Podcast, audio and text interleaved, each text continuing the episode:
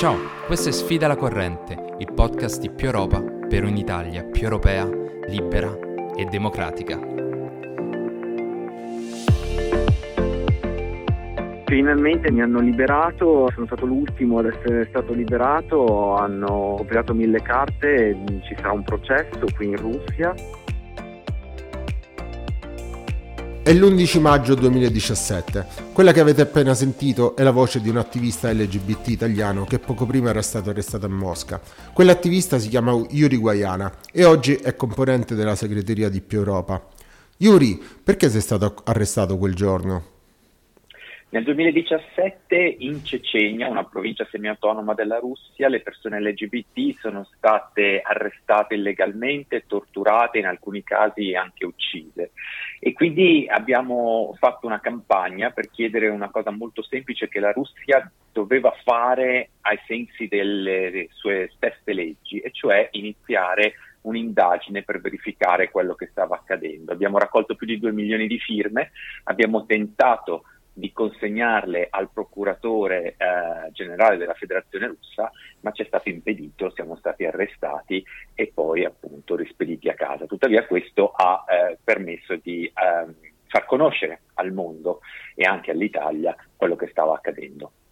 Dopo quell'esperienza hai curato il libro Il lungo inverno democratico della Russia di Putin. E come leggi gli eventi di questi giorni?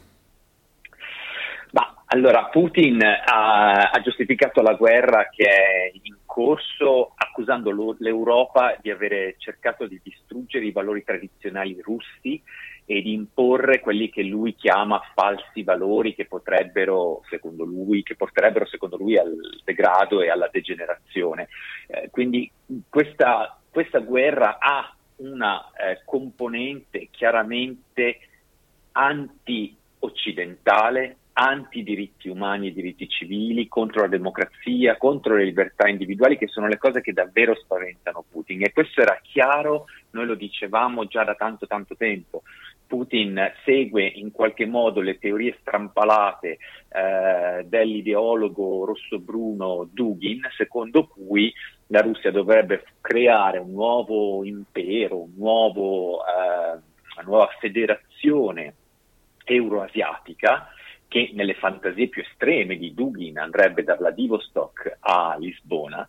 e ehm, questa federazione eurasiatica eh, do- dovrebbe essere costituita co- dal rigetto dell'atlantismo e di quella che, Put- che, che, Putin e Dugin ritengono essere una strategia di dominio dei eh, valori liberali e democratici degli Stati Uniti. Ecco, quindi questa, ehm,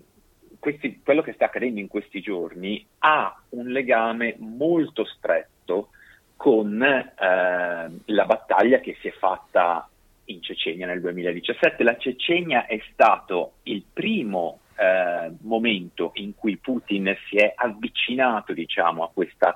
ideologia rosso-bruna per cercare di ricompattare eh, e centralizzare lo Stato russo. Poi è successo nel 2008 che le truppe eh, russe sono entrate in Georgia, non si sono spinte fino a Tbilisi, ma sono entrate in Georgia. Poco tempo fa abbiamo visto che un primo, prima, un primo nucleo di questa federazione, cioè eh, l'organizzazione eh, degli stati, questa alleanza mil- militare che Putin ha creato, è intervenuta in Kazakistan e adesso vediamo quello che sta eh, succedendo, succedendo in Ucraina. Al centro di questo progetto c'è un progetto autoritario che va direttamente contro i diritti eh, civili, le libertà individuali, i diritti umani, azione che Putin faceva già eh, ad alto livello, a livello di ONU, di Nazioni Unite, da, almeno dal 2012, cercando di mettere in discussione il concetto stesso di diritti umani, diritti umani non più come diritti individuali e universali, ma come i diritti che, anche, che dovrebbero favorire delle collettività come la famiglia intesa in senso tradizionale o la Chiesa, al posto che i diritti individuali dei credenti e dei componenti di una famiglia e ne voleva minare la eh, universalità imponendo una interpretazione dei diritti umani e quindi una applicazione dei diritti umani solo se rispettavano eh, appunto i valori tradizionali degli stati. Questa è la nostra guerra, come ucraini, ma noi stiamo combattendo anche in quanto LGBT. Ci stiamo confrontando con un nemico tirannico e omofobico. A dirlo è stato Viktor Pilipenko, tra i leader del movimento LGBT ucraino. Come sta vivendo la comunità questa guerra? Ma la comunità LGBT ucraina eh, sta, eh, sta, vivendo questa guerra come il resto della popolazione ucraina. Eh, molte persone LGBT hanno fatto la scelta di rimanere e addirittura di arruolarsi eh, nel, nel, nell'esercito per, difini, per, difendere le loro case eh, altri invece hanno, eh, stanno cercando di lasciare il paese, soprattutto le zone più colpite dai, dai combattimenti. Eh, un'altra associazione, grande associazione eh, LGBT ucraina, ucraina ha eh, postato un, una frase del discorso di Putin e ha, e ha usato questa frase per, per chiarire come ehm, questa, questa, guerra sia quella che loro definiscono addirittura una guerra di civiltà e per chiarire che chi si in Occidente sostiene i valori tradizionali come declinati da Putin non fa altro che sostenere una visione del mondo putiniana e non fa altro che ehm, in qualche modo ehm, aiutare, aiutare, la Russia in questo frangente e naturalmente eh, invece sostenere le libertà individuali e quindi i diritti anche LGBT fa il contrario. Le, le persone LGBT ehm,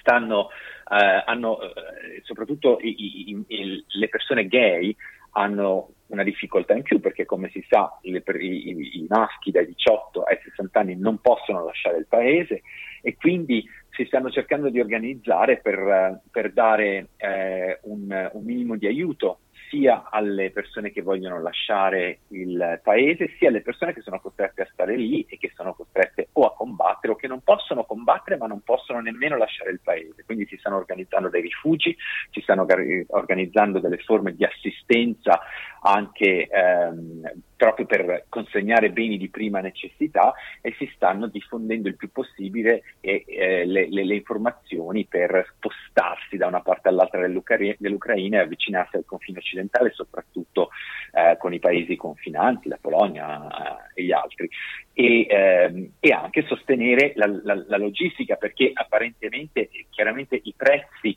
del, degli spostamenti in alcuni casi sono, sono, molto aumentati e quindi i costi sono alle stelle in una situazione di guerra dove è difficile anche trovare la,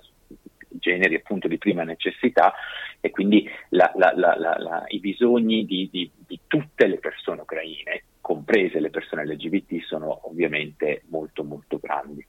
Yuri, per concludere, un appello e una parola di solidarietà a nome di più Europa alla comunità LGBT ucraina. Allora, innanzitutto una, eh, una cosa concreta direi, come eh, con l'associazione per cui lavoro All Out abbiamo lanciato un, uh, una raccolta fondi specifica proprio per, uh, questa, per, per, per, aiutare le persone LGBT in Ucraina, quindi l'invito è quello di uh, andare sul, sul, sito di All Out o sulla pagina Facebook di All Out e donare.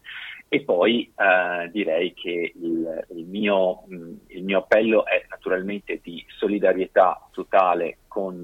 l'Ucraina, con la comunità LGBT e con la battaglia che si sta facendo, perché la battaglia che gli ucraini stanno, stanno combattendo in questo momento è a difesa delle libertà individuali e dei diritti e dell'idea di società aperta che noi stessi abbiamo ed è a difesa dell'Europa che noi vogliamo. Slava Ucraini.